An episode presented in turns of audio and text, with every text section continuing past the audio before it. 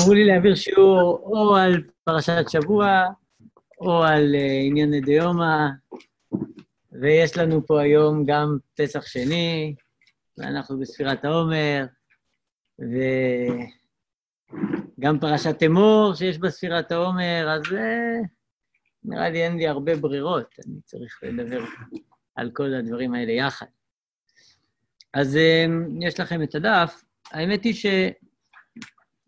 אני חושב שבחלק הראשון של השיעור, הדברים די, די מוכרים, אני לא מגלה פה חידושים גדולים, אולי בחלק השני קצת יותר, אבל uh, אני חושב ש...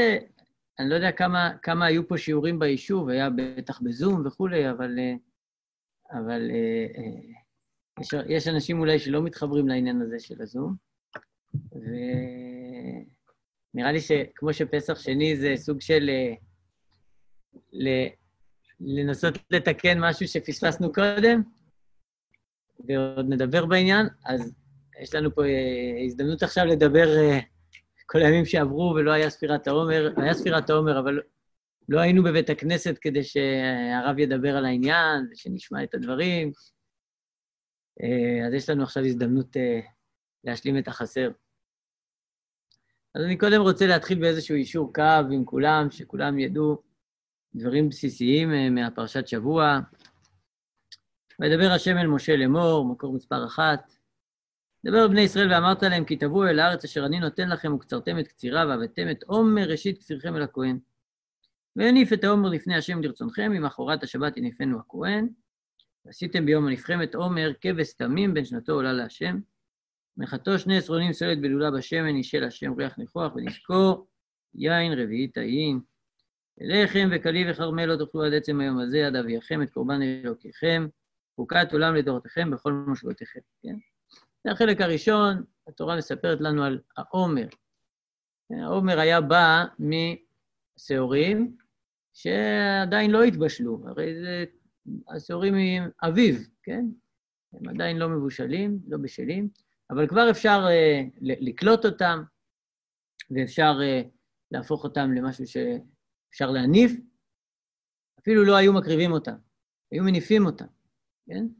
ולמה לא היו מקריבים אותם? יכול להיות שהקורבן צריך לבוא רק מסולת או ממשהו שהוא, אה, אה, שהוא כבר בשל. ועכשיו, בעצם העומר, מה הוא מתיר? מה מתיר העומר? חדש, נכון? חדש. חדש במקדש? לא. לא, חדש במדינה, כן? זאת אומרת שיש לנו את השלב הראשון, אסור לאף אחד לאכול מהחיטה החדשה, חמש מידי דגן, עד שלא מקריבים את העומר במקדש. זה השלב הראשון. ואז אחר כך, ספרתם לכם ממחרת השבת, מיום אביאכם את עומר התנופה, שבע שבתות תמימות תהיינה. עד ממחרת השבת השביעית תספרו חמישים יום, והקרבתם מנחה חדשה להשם. ממושבותיכם תביאו לחם תנופה שתיים, שני עשרונים סולת תהיינה חמץ תאפנה ביקורים להשם. זה נקרא חג הביקורים, או חג השבועות. תכף ננסה להסביר למה. אבל זה נקרא חג הביקורים על שם? מה? איזה ביקורים מביאים?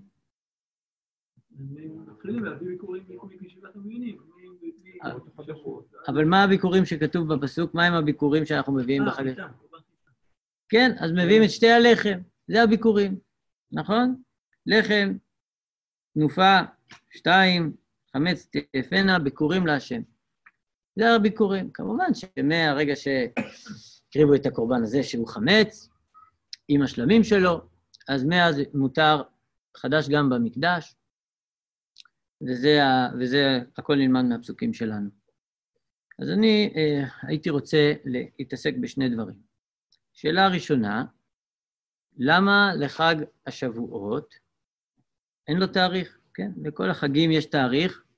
חג השבועות פה מובא שאתה צריך לספור מחג הפסח, ממחרת השבת, ואני שואל אפילו יותר מזה, גם אם היינו יודעים לספור 50 יום, אבל מאיזה יום? ממחרת השבת. לא כתוב לנו אפילו איזה שבת. אז למה התורה העלימה כל כך את המועד של חג השבועות? חז"ל אומרים לנו שהשבת זה פסח, אבל אה, זה עדיין מאוד נעלם. למה לא מדברים בצורה ברורה? יש בזה הרבה תירוצים, אבל ניקח היום משהו אחד. ודבר שני, אולי אה, נשאל, אנחנו יודעים היום שחג השבועות הוא חג מתן תורה, ככה זה יוצא לפי החשבון, מסכת שבת, אבל למה התורה לא אומרת לנו שחג השבועות זה מתן תורה? למה היא לא מדברת על זה? אז אלה שתי שאלות שככה אני רוצה לפתוח בהן, אבל אה, בעזרת השם נצליח לענות על שניהם, אבל גם נלמד הרבה דברים בדרך. אז בקשר לשאלה הראשונה, למה באמת חג השבועות אין לו זמן, אין לו תאריך? אז התשובה הכי פשוטה היא שבאמת אה, לא תמיד הוא באותו תאריך. כן? עצרת פעמים חמישה, המקור השני, פעמים שישה, פעמים שבעה. הכיצד? שניהם מלאים חמישה, שניהם חסרים שבעה. אחד מלא ואחד חסר, שישה. זה תלוי בחודשים. אתה סופר חמישים יום, אתה לא יודע על איזה תאריך תיפול. היום יש לנו אומנם אה, לוח שנה קבוע. אנחנו יודעים, ניסן מלא, אייר חסר. אבל בזמן, שבית, בזמן שסנהדרין נוהגת, לא מקדשים על פי הראייה, אפילו לא צריך סנהדרין, בזמן שמקדשים על פי הראייה, אז אה, לא תמיד חג השבועות יוצא בו' בסיוון. יכול לצאת גם בה', גם בז'. אז לכן, זה מובן, למה אין, אין לו תאריך? כי באמת הוא לא, הוא לא, הוא דינמי, הוא חג דינמי. אה, אבל אז נשאלת השאלה, אוקיי, אז למה, אז למה התורה... שתי שאלות פה. א', אם זה חג מתן תורה והוא צריך להיות באיזשהו תאריך של יום מתן תורה, אז מה אתה עושה אותו חג דינמי? הוא לא יוצא לך על התאריך של מתן תורה, אז מה עשינו?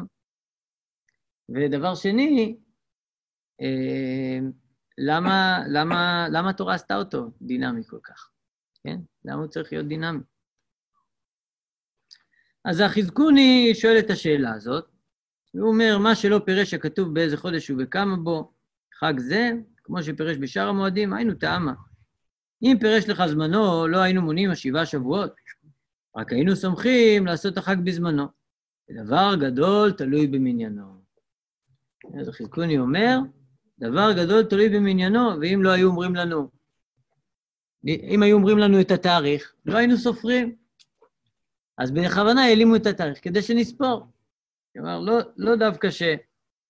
בגלל שהחג יכול לצאת בכל מיני תאריכים, אלא דווקא בשביל שנספור, בשביל זה העלימו את התאריך. כביכול החזקוני אה, רוצה להגיד במידה מסוימת גם כן, שאם אם אנחנו לא סופרים, אז אין, אין את החג. זה לא שיש לו איזה תאריך, איזה יעד, ואתה רק צריך לספור כדי לגלות מה היעד. לא, לא, לא, לא, לא. אם לא תספור, לא יהיה חג, גם אם, גם אם תדע מתי החג. דבר חשוב זה הספירה. ומה כל כך חשוב דווקא בספירה? אז לחזקון יש תירוץ משלו, אנחנו לא ניכנס, אבל נשמע אתכם. מה, מה חשוב בספירה? תגידו. למה, למה חשוב, למה החזקוני אומר דבר גדול תלוי בספירתו? מה? אל תפחדו לקחת לי את התשובה, תגידו. אה? המתנה. המתנה. ציפייה. ציפייה. הדרגה, תהליך.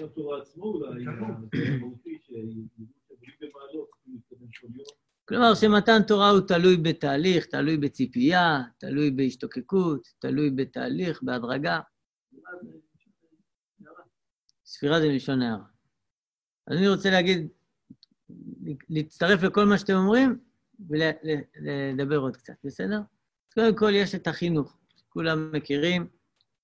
ספר החינוך אומר, נצטווינו למנות ממחרת יום טוב של פסח עד יום נתינת התורה, להראות בנפשנו החפץ הגדול אל היום הנכבד הנחשף לליבנו, כעבד ישף צל. איזה ביטוי יפהפה, כעבד ישף צל. כאילו התורה היא משהו שנותן לנו מנוחה מכל מה שמחמם אותנו. וימנה תמיד מתי יבוא העת הנכסף אליו שיצא לחירות. כי המניין מראה לאדם כי כל יישוב וכל חפצו להגיע אל הזמן ההוא. אז באמת הוא עונה תשובה מעניינת. ברגע שאתה שואף ומשתוקק, אז זה מגלה ש, שאתה צריך לשאוף ולהשתוקק ליום מתן תורה. יש שתי שאלות על, הש... על התשובה שלו. אחד, לא כתוב בתורה שזה מתן תורה. ודבר שני, כשסופרים, בדרך כלל, לקראת משהו, אז סופרים ספירה לאחור. אז באמת על השאלה הזאת הוא עונה.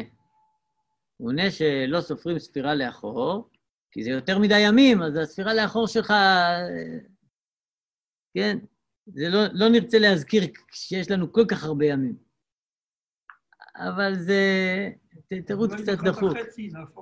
אז הוא שואל את זה, אז הוא אומר, לא, לא עושים שינויים באמצע. כן. אבל אני חושב שזה תירוץ קצת דחוק, וצריך להסביר למה הספירה היא לא לאחור.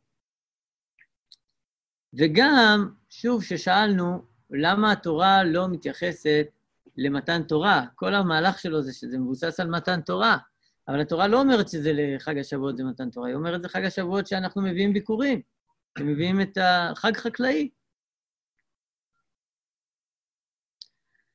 אז כדי להסביר את זה, אולי כדאי, אה, קודם אני אגע באיזה נקודה, אולי אני אענה קודם על השאלה השנייה. שאלתי למה התורה העלימה את הזמן של מתן תורה.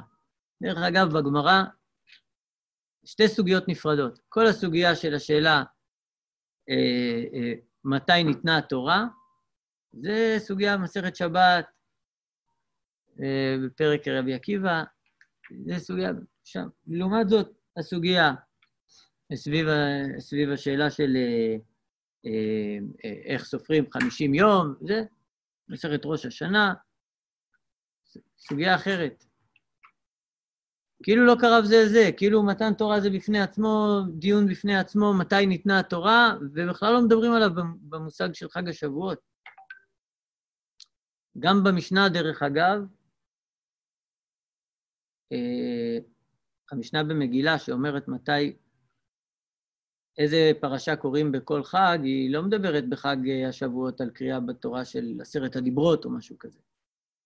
זה רק אחר כך מופיע בברייתא, זה לא... זה משמע שיש איזה, איזה נתק גם מסוים. יש איזו העלמה. אז אמנם אפשר להעביר על זה שיעור בפני עצמו, אבל אני הייתי רוצה כן לתרץ את זה רק בשביל אה, לדבר על העניין של ההשתוקקות אה, שמדבר עליה ספר החינוך. יש צד, ההשתוקקות שהוא מדבר עליה, אולי נסביר אותה קודם כל, השתוקקות בתחום של חג השבועות, חג הביקורים. גם, ככה הרמב"ם מסביר גם במורה נבוכים, שגם בביקורים צריך השתוקקות. ההשתוקקות, כיוון שהתבואה מבשילה, ואתה חרד לראות שהיא תבשיל כמו שצריך, שלא יהיה שום פגע בהתבשלות של, של התבואה. אז לכן האדם בפסח הוא מקריב קורבן, אבל זה עדיין לא בדיוק קורבן, הוא מביא את זה ככה מהקלי והכרמל שלו, הכרמל שלו, ו- ו- ואחר כך הוא מגיע ל, ל, לחג השבועות, יכול להביא מנחה עם שלמים, עם חלות, והכי, הכי, הכי טוב ש, שיכול להיות. וכל הזמן הזה שבאמצע הוא, הוא בחרדה, ימי דין, בעצרת, אה, בפסח נידונים על התבואה. וזאת אומרת שהציפייה והדריכות פה היא להבשלה, ההבשלה של התבואה. שם האדם צריך להרגיש. אנחנו היום בדור לא כל כך מרגישים את זה. לא חרדים, לא בגלל שאנחנו לא חקלאים, פשוט השפע הוא מובן מאליו, כאילו לא, לא, לא מרגישים שום, שום צורך. אולי עכשיו עם הקורונה, אנשים יותר, לא, לא כל דבר מובן מאליו, אבל אנחנו חיים בדור כזה. יכול להיות שיש תקופות גם כן ש... תקופות גם ש, שבאמת החג החקלאי הוא פחות uh, משמעותי. אז באמת מאיר יותר העניין של מתן תורה, וזה מה שאנחנו בדרך כלל אה, חווים אותו בספירת העומר. אבל מצד הספר החינוך ומצד אה, מצד איך שזה נראה מצד התורה, זה נראה שזה עניין של חרדה כזו. אבל אולי אפשר לומר משהו נוסף. ואני קודם אגיד למה התורה העלימה, אולי נגיד, למה התורה העלימה את חג מתן תורה. ואני מדבר על זה שהתורה העלימה את חג מתן תורה בכמה העלמות. אחד, זה מה שאמרנו שאין לנו תאריך. גם לא, לא כתוב מתי ניתנה תורה, וגם אין לנו תאריך מתי חג השבועות, ואפילו אם יגידו לנו לספור 50 יום ממחרת השבת, אנחנו אפילו לא יודעים מאחרת איזה שבת. עכשיו, יותר מזה, מתי ניתנה תורה? גם על זה יש מחלוקת. מחלוקת במסכת שבת, אם תורה ניתנה בו' בסיוון או בז' בסיוון. רבי יוסי וחכמים. ואז עד כדי כך אנחנו לא יודעים כלום. למה כל הבלבול הזה? אז שמה, כשרבי יוסי אומר שהתורה ניתנה בזין, אומרת הגמרא, איך זה מסתדר? הרי כתוב אה, ש, שהיום ומחר, שיש אה, מצוות פרישה היום ומחר, הגמרא אומרת, יום אחד הוסיף משה מדעתו. תורה הייתה אמורה להינתן בו', ולפי שיטת רבי יוסי, בסוף תורה ניתנה בז', ואנחנו חוגגים את ו'. אמנם לפעמים כתוב פה שלפעמים זה יוצא בז', אבל אנחנו חוגגים את ו'. אבל התורה ניתנה בז' לפי רבי יוסי, ודרך אגב הלכה כרבי יוסי. שם בסוגיה של כמה ימי פרישה צריך, שלושה ימים צריך, אנחנו היום ככה נוהגים, שלושה ימים. אז, אה, אז איך זה מסתדר? אז התורה, ב... הכל נעלם, לא רק, גם מתי ניתנה תורה נעלם, גם יש על זה מחלוקת, אפילו החכמים לא יודעים מתי זה. הכל הכל נעלם. אז אה, מעניין מאוד דברי המהר"ל מפראג, המהר"ל מסביר שזה, יש עניין גדול במילים האלה שיום אחד הוסיף משה מדעתו. המהר"ל אומר, כשנותנים תורה, אי אפשר לתת אותה בלי הכנה של המקבלים. וכשהקדוש ברוך הוא רצה לתת תורה, זה היה מתן תורה, נכון, בו', בו' היה מתן תורה. אבל כשמישהו מקבל את התורה, הוא צריך עוד זמן לעיכול. משה רבנו הוסיף יום אחד בשביל שיהיה הכנה מצידנו. וככה בעצם אומר המהר"ל, הוא מתכוון לומר שבכל קבלת תורה, עוד יום אחד אתה צריך לקבל, אבל זה לא רק בזה, אתה צריך להיות שותף במתן תורה כדי שהקדוש ברוך הוא ייתן לך את התורה. הקדוש ברוך הוא לא יכול לתת תורה אם אנחנו לא שותפים ב- בעשיית ה- ה- ה- המתן עצמו. אז אולי אפשר להסביר ככה את כל הסיפור פה. זאת אומרת, המתן תורה הוא נעלם, כי אין מתן תורה בלעדינו. צריך את חכמים שיגידו מה זה ממחרת השבת. אם החכמים לא אומרים מה זה ממחרת השבת, אם אין תורה שבעל פה, אין מתן תורה שבכתב. אם אין עם ישראל, אין תורה שבכתב. אין מתן תורה בלעדינו. וחכמים הם אלה שקובעים את החודשים, והם אומרים מתי בעצם יהיה מתן תורה. כמו שמשה הוסיף יום אחד מדעתו, ככה בכל דור ודור. כשקובעים את הירח, אנחנו קובעים מתי יהיה מתן תורה. כשאנחנו סופרים 50 יום, אז אנחנו קובעים מתי מתן תורה. אנחנו קובעים מתי מתן תורה. אם לא נספור, לא יהיה מתן תורה. כן? אז יש צד כזה שבעצם בשביל להגיד לנו, רבותיי, מתן תורה לא יהיה בלעדיכם. אתם צריכים, אתם צריכים להיות שותפים במתן תורה.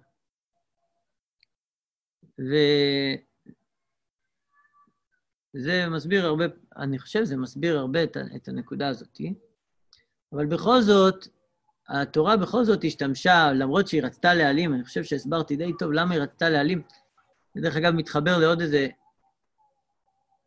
יש כזה גמרא שאומרת כמה טיפשים הבבלים, המרבה, כמה טיפשים אנה בבלאי, שהם עומדים לפני ספר תורה ולא לא עומדים לפני תלמיד חכם שעובר. איזה טיפשים, ספר תורה עובר, כולם עומדים. עובר תלמיד חכם, אה, בסדר. מה, הם לא רואים? הרי התורה אמרה ארבעים יכנו, ובאו חכמים, ובצרו חדה, הורידו אחד, שלושים ותשע מלכות.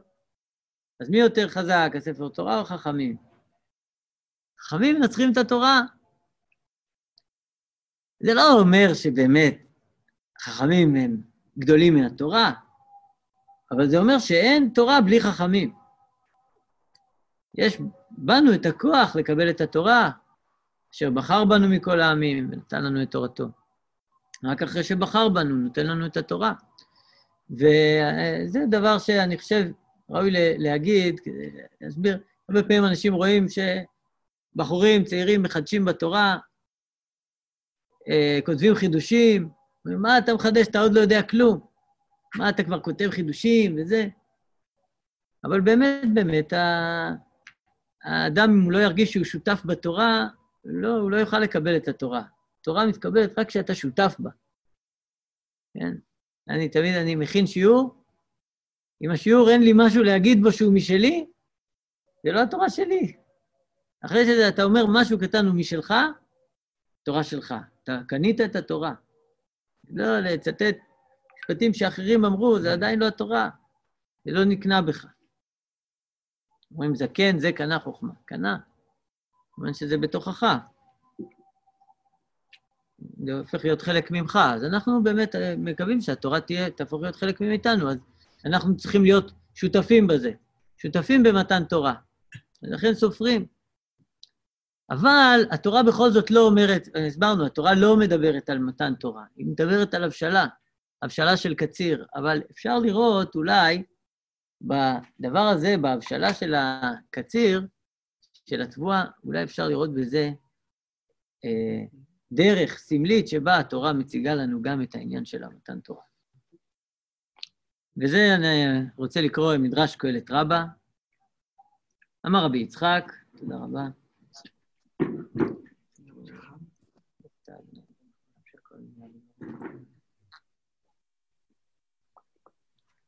זה מדרש יפה, ראיתי שהרב חנן פורת הביא אותו. אמר רבי יצחק, ראויים היו בישראל בשעה שיצאו ממצרים שתינתן להם תורה מיד. אלא אמר הקדוש ברוך הוא, עדיין לא בא זיוון של בניי. משעבוד טיט ולבנים יצאו, ואין יכולים לקבל תורה מיד. למשל, למה הדבר דומה? אז שנייה, רגע. היה אפשרות, ואני ככה חשבתי גם שיקרה, עם ישראל יוצא ממצרים, הולכים לקבל את התורה, הרי זה מה שהם אמרו, תעבדו את האלוקים על ההר הזה, זה מה שהם אמרו לפרעה. אבל לא, הם יוצאים ממצרים, עוברים את קריאת ים סוף, פתאום אומרים להם, חכו, עכשיו צריכים ללכת הרבה, להתקדם. אז למה זה הדבר הזה? משל למה הדבר דומה? מלך שעמד בנו מחוליו, אמרו לו, ילך בנך לסקולי שלו. היה ילד שהיה חולה, והוא התרפא מהמחלה שלו, יצא מהבידוד. עכשיו אומרים לו, לך לאסקולי, לבית ספר. אמר, עדיין לא בא זיוו של בניי, של בני. ואתה אומר, ילך בנך לאסקולי שלו? אלא יתעדן בני שניים ושלושה ירחים במאכל ובמשתה, ויבריא, ואחר כך ילך לאסקולי שלו. כך אמר הקדוש ברוך הוא. עדיין לא בא זיוון של בניי. משעבוד טיט ולבנים יצאו ואני נותן להם את התורה, אלא יתעדנו בניי שניים ושלושה חודשים במן ובר וסלב, אחר כך אני נותן להם את התורה. ומתי? בחודש השלישי. יש פה כמה דברים במדרש מעניינים, אבל אני בעיקר מתעניין פה ממילה אחת. איזה מילה נראה לכם מקפיצה אותי? איזה מילה פה מעניינת? זיוון. זיוון, נכון? זיוון, אף פעם המדרש לא משתמש במילה כזה, זיוו של בני, זיוון של בניי, נכון? ברור שהמדרש פה מכוון למשהו. למה הוא מכוון? לחודש זיו, נכון? ככה נקרא החודש בלשון התנ"ך, שהתחילו לייסד את, את בית המקדש הראשון, שנה 480, חודש זיו. אז אה, זה מאוד מעניין. אז הוא אומר פה, הזיו של הבן שלי עדיין לא נראה. זיו מתפתח בשניים, שלושה חודשים האלה, ואז הוא יוכל ללכת לבית הספר. אה, יש מישהו שרוצה לשאול שאלה, להשתתף? אז uh, הלשון הזאת של זיו, אולי ננסה להסביר מה זה זיו. זיו, כן, זיו זה, מה זה זיו? זה סוג של... למה קוראים לחודש הזה חודש זיו? מי יודע? אור. אור, למה קשור חודש אור לאייר? טוב, אייר זה גם אור. אייר באכדית או משהו כזה, זה משהו הערה. אבל, אה, אבל למה, אה, למה זיו, למה זה חודש של אור? העננים מתפזרים, העולם נראה יותר עם שמש, יש יותר אור. רש"י אומר, רש"י מסביר שמה בספר מלכים, שזיוון של האילנות, בחודש זיו יש זיו האילנות. לא יודע מה זה זיוון של האילנות, הרי אנחנו יודעים מתי האילנות מלבלבים. בניסן. אז מה קורה באייר? מה זה זיוון של האילנות? או, הפרי. למה זה נקרא זיו? זה אור, כמו ליקוט אורות. אה, כמו ההורה של התאנים. הורה של תאנים, אבל גם הורה של תאנים. אבל אתה יודע למה ההורה של תאנים, למה הוא נקרא הורה? ההורה של התאנים, כי הוא צריך לקטוף אותם בבוקר מוקדם.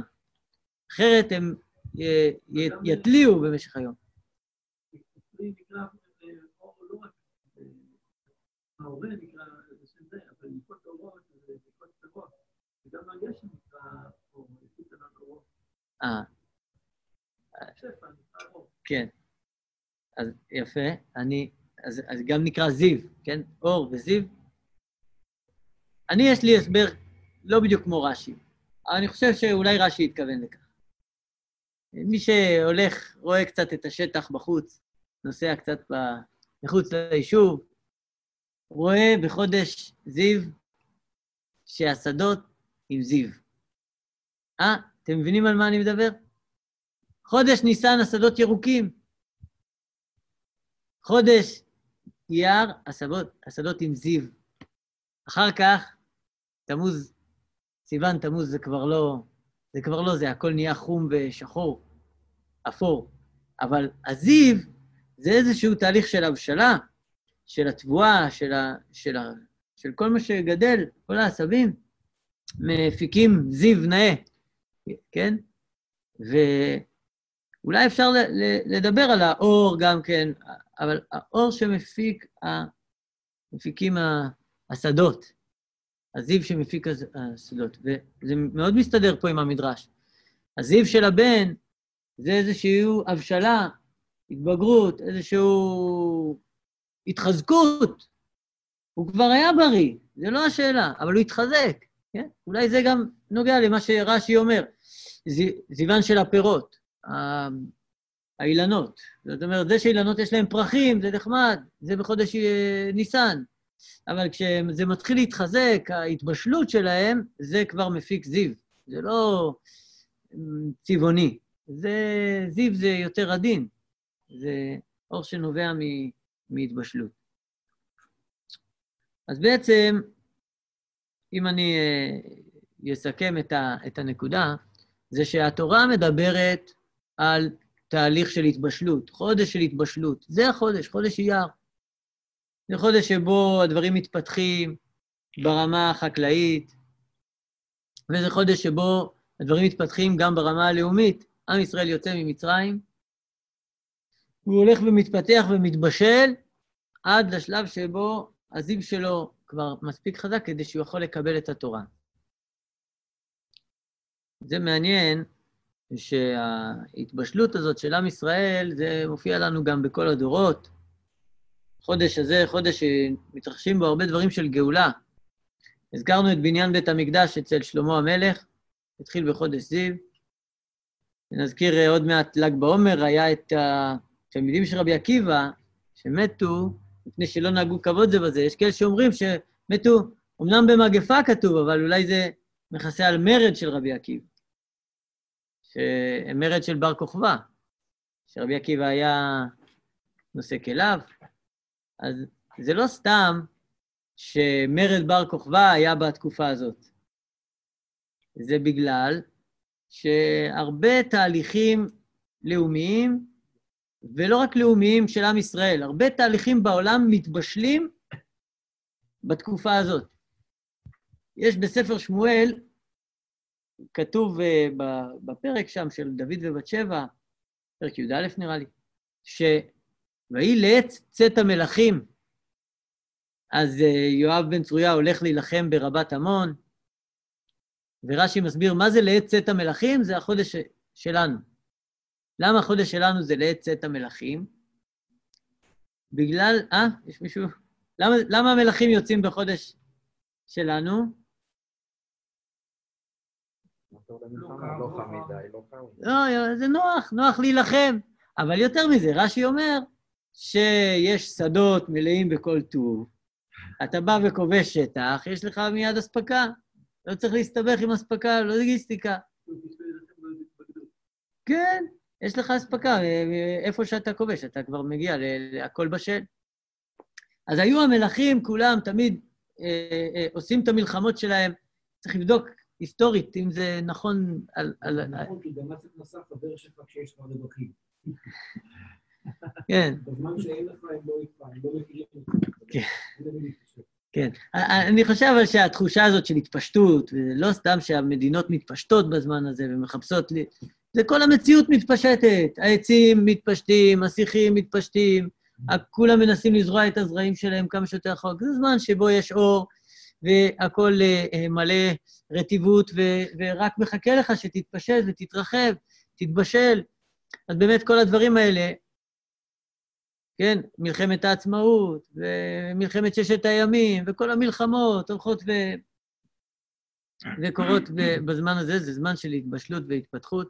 אפשר גם לומר שגילוי של זוהר הקדוש, למרות שזה כבר כיוון קצת אחר, אבל אני בטוח שזה, שזה חלק מהעניין. שעם ישראל הולך ומתבשל ומגלה את האור שלו הפנימי, זה חלק מה, מה, מהזיו שלו, שהולך ויוצא בחודש הזה.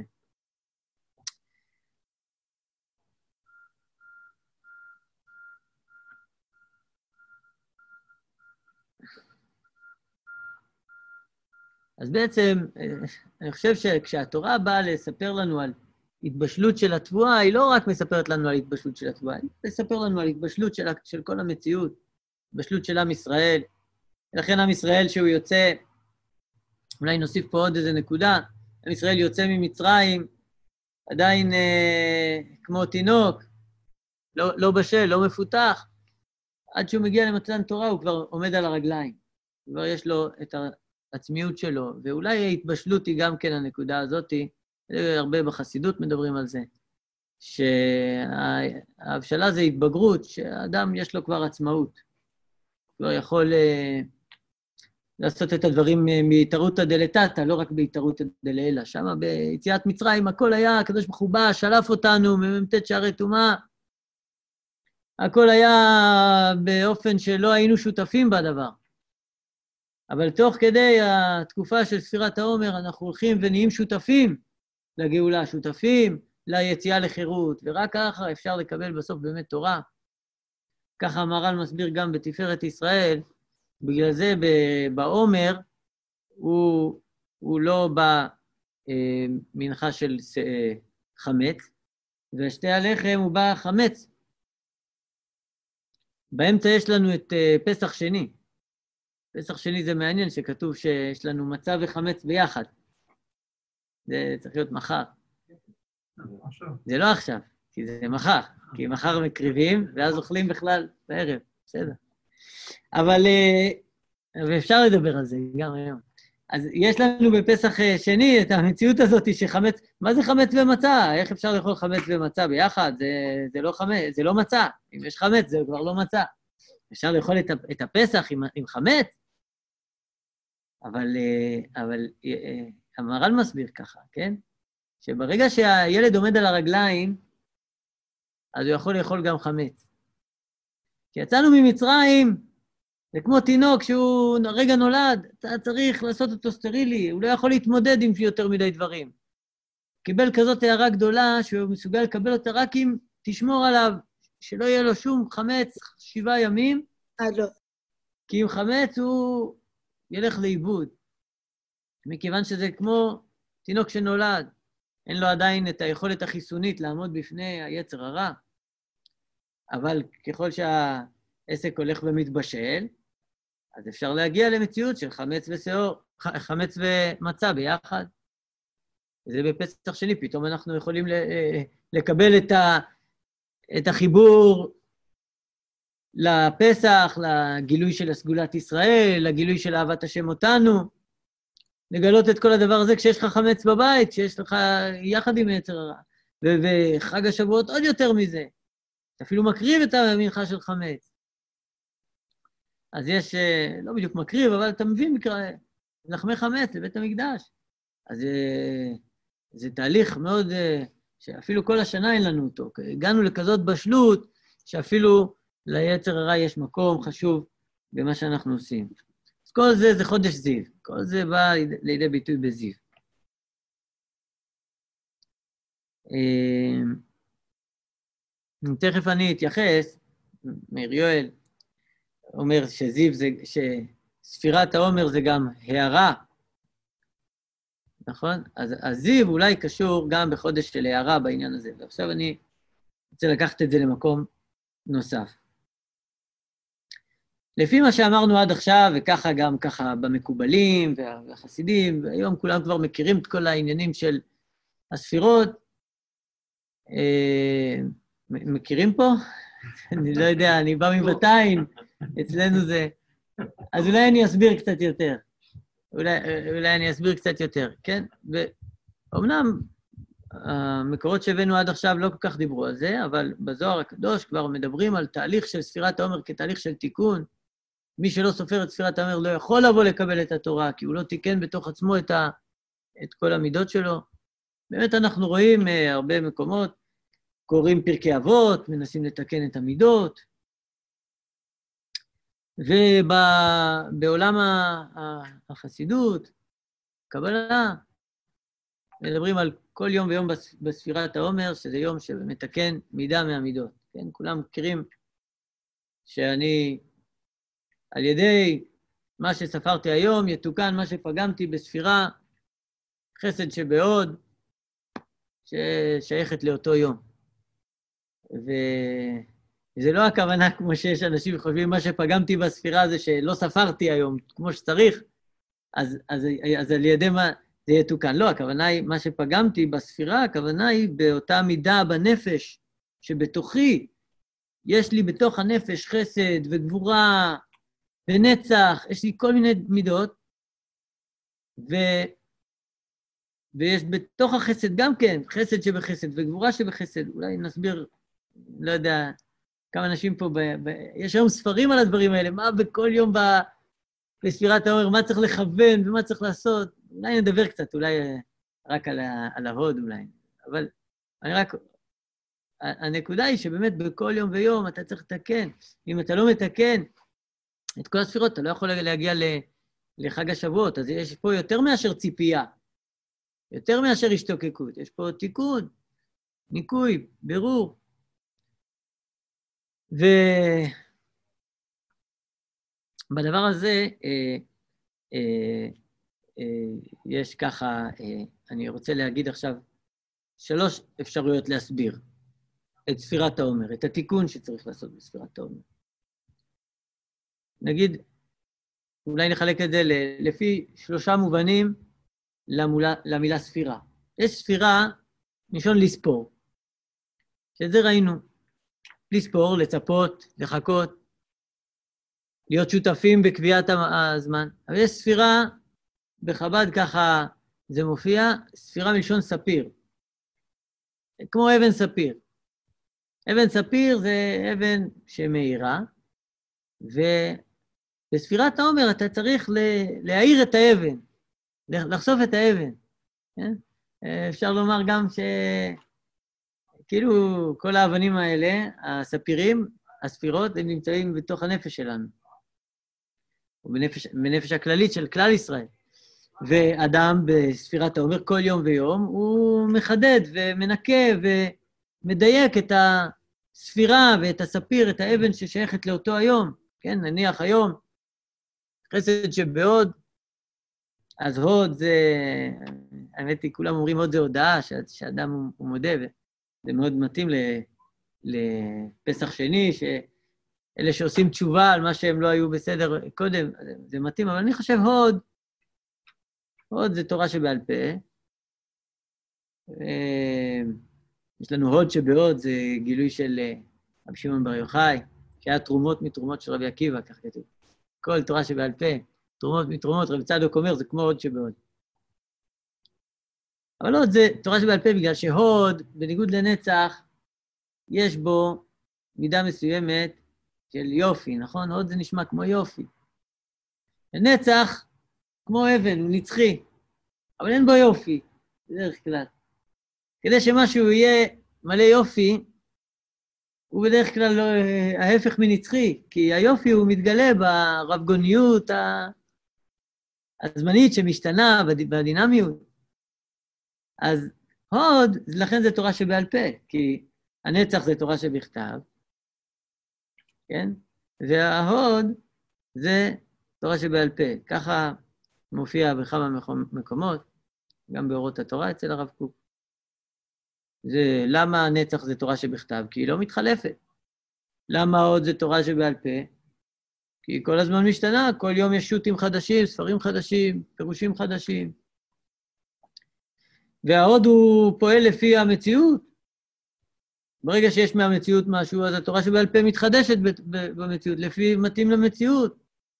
אז ההוד הוא כל כך יפה, כי הוא כל הזמן משתנה, כי הוא כל כך מתאים למציאות, כי הוא מבטא את, ה, את התורה שלנו, את התורה ש, ש, שיוצאת מאיתנו. ויש משהו בנצח שהוא גם נפלא ביותר, שצריך אותו, אבל יש גם משהו בהוד שצריך אותו. זה שני...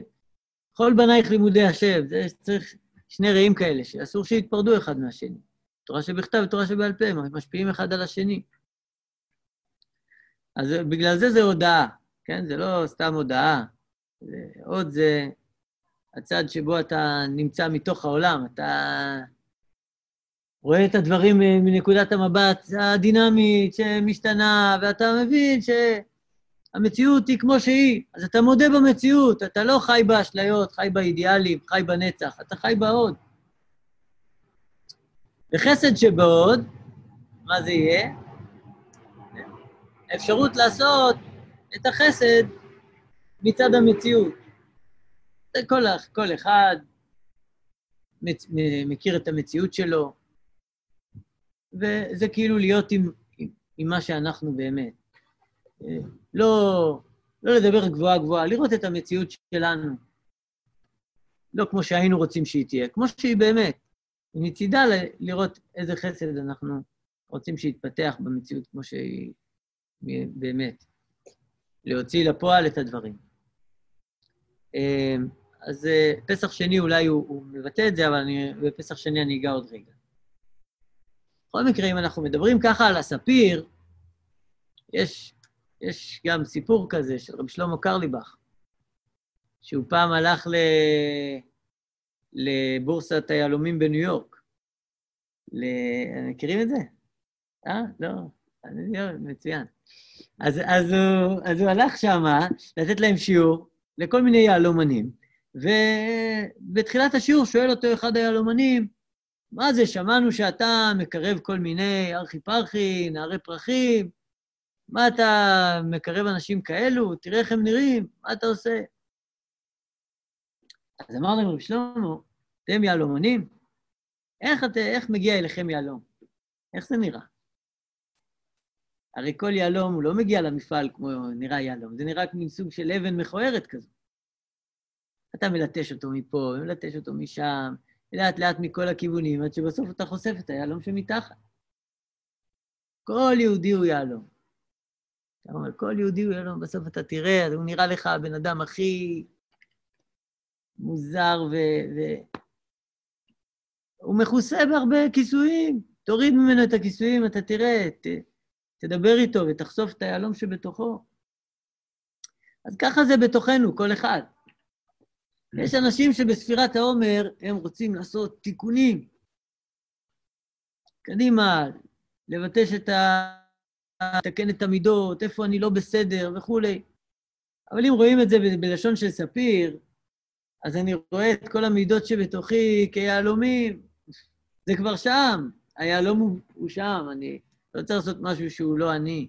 אני רק צריך לנסות לנקות את הלכלוכים שמסביב. זה מה שאנחנו אומרים, מה שפגמתי בספירה זו וזו, מה שפגמתי, הספירה הייתה שם. הנפש שלי היא מלאה ביהלומים. אני בן מלך, איך אומרים? שעשוי מאבנים טובות. יש כזה שיר, יש כזה סיפור. אבל באמת כל אחד צריך לתקן בספירות, להבין שקודם כל הוא מיהלומים. הכל מלא ספירים, ספירות.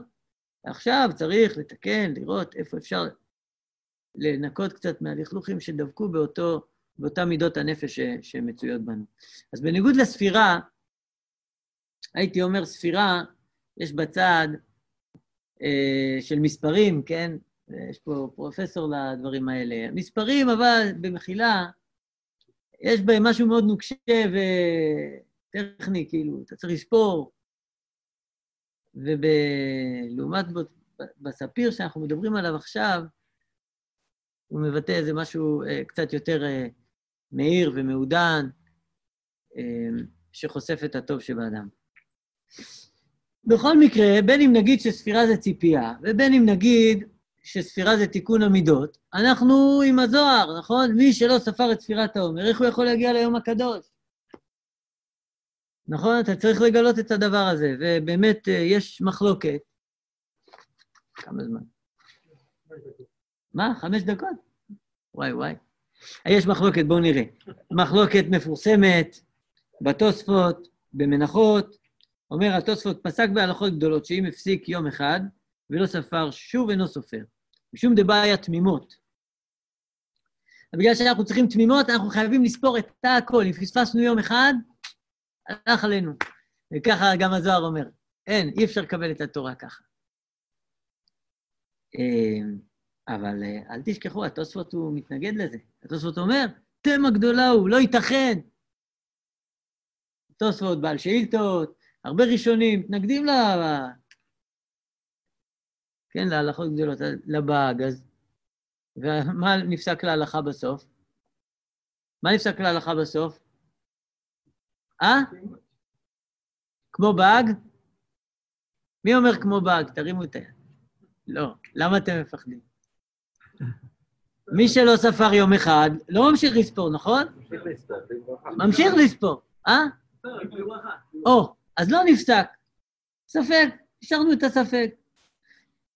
אבל אנשים בדרך כלל לא מרגישים ככה, יש אנשים מרגישים, פספסנו, הלך, הספירה, אצל המשפחה של אשתי אומרים, מי שספר את כל הספירה, רק הוא יכול לאכול את העוגת גבינה בשבוע.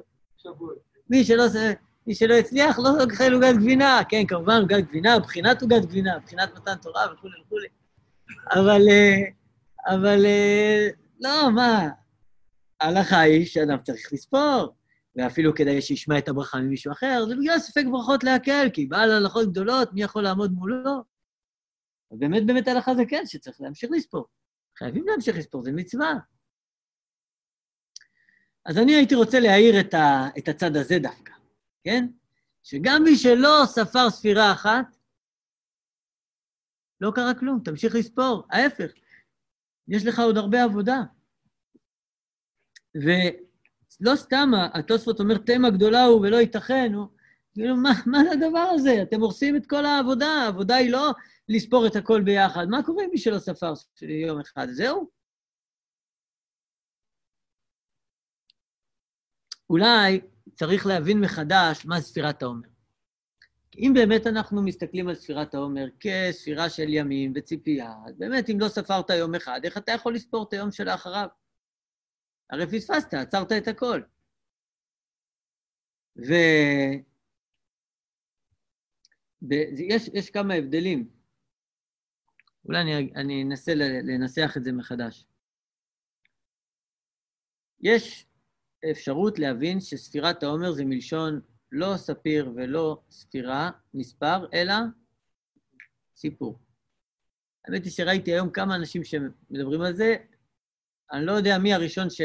ראיתי שאמרו שפלח הרימון, רבי הלל מפריש הוא הראשון שאומר את זה, אבל הסתכלתי שם בכל המאמרים שלו, לא מצאתי שהוא מדבר על סיפור.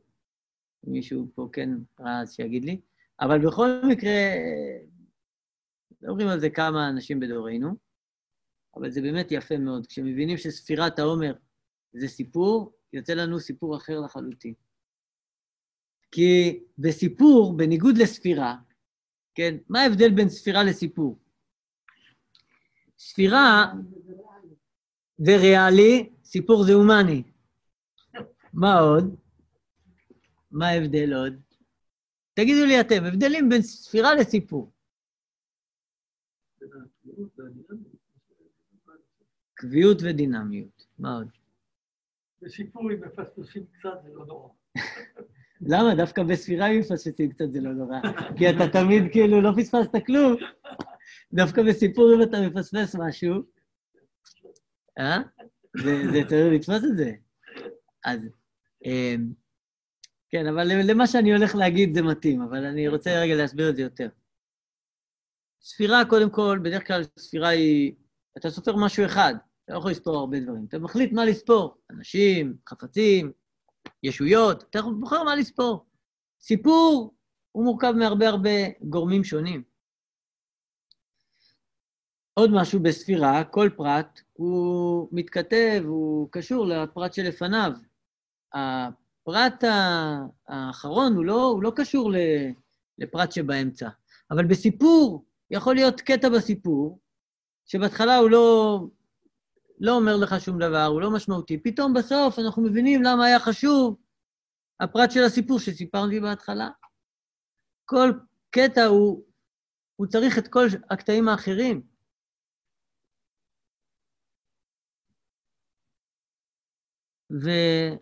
וסיפור הוא גם הרבה יותר מעניין מאשר ספירה, במחילה. לפעמים אפשר לעשות את המספרים מעניינים, אבל בדרך כלל הסיפורים יותר. כן. יש כאלה עושים מהמספרים סיפורים. אז אה, אולי אפשר לדבר על ספירת העומר כסוג של סיפור. מה אני מספר? אני מספר את הסיפור שלי, מספר את הסיפור של עם ישראל, איזה תהליך של הבשלה שאני עובר.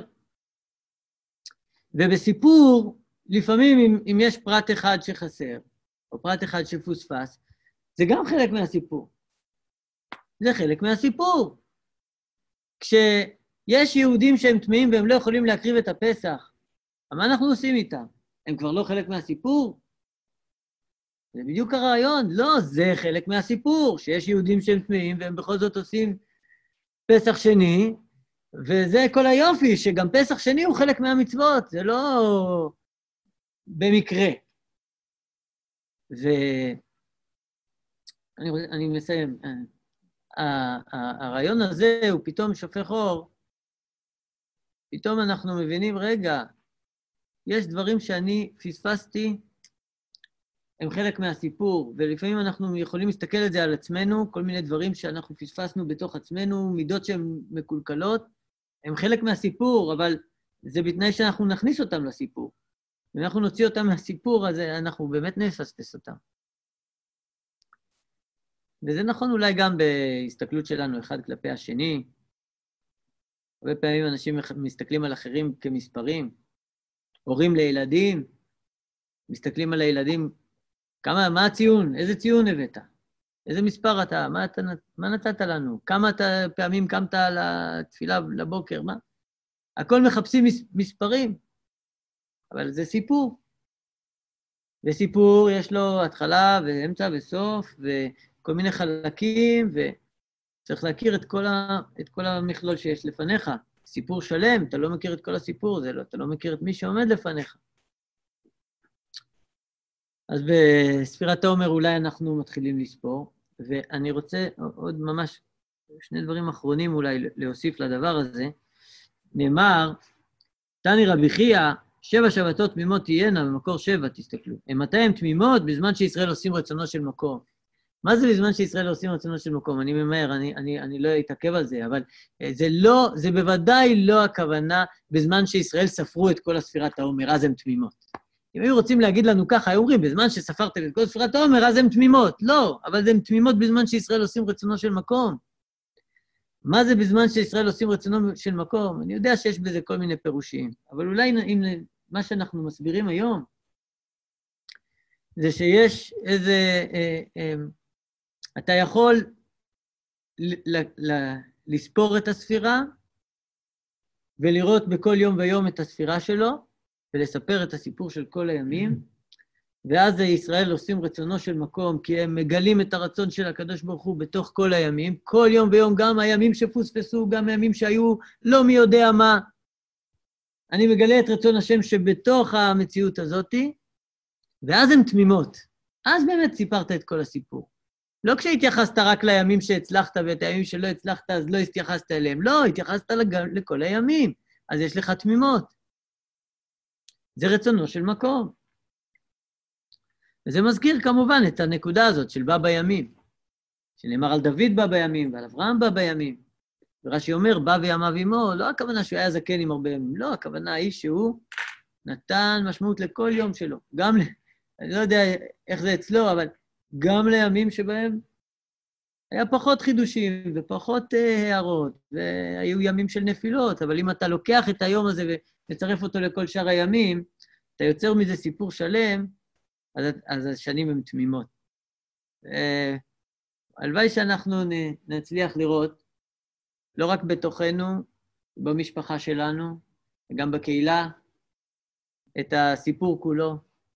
נזכה גם לספר את הסיפור של, של עם ישראל, וככה אנחנו, אני חושב, אנחנו נהפוך את הכל ליותר תמים, יותר שלם. כוח גדול מאוד, אה, תודה רבה לרב.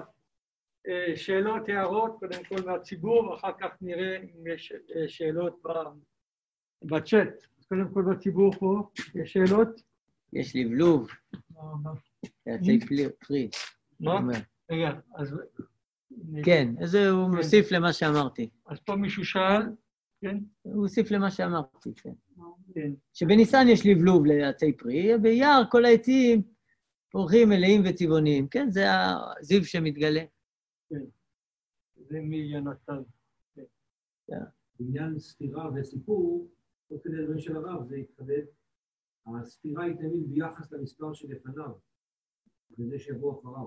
כן. בסיפור גם יש רצף סיפורי, אבל יש המון המון... הסתעפויות. אפשר לעצור סיפור ולהגיד לאן ממשיך הסיפור עכשיו, זה תרגיל סיפורי. Mm. לאן הסיפור יכול להמשיך עכשיו. כשמתייחסים בבני אדם, אז חשוב שיהיה הסיפור יש הרבה אפשרויות. ולא להישאר במספרים, כמו שהרב אמר, על להתייחס לילד. למה אתה לא כמו ההוא? כן. יש משהו מאוד ברור שצריך ללכת לכיוונו.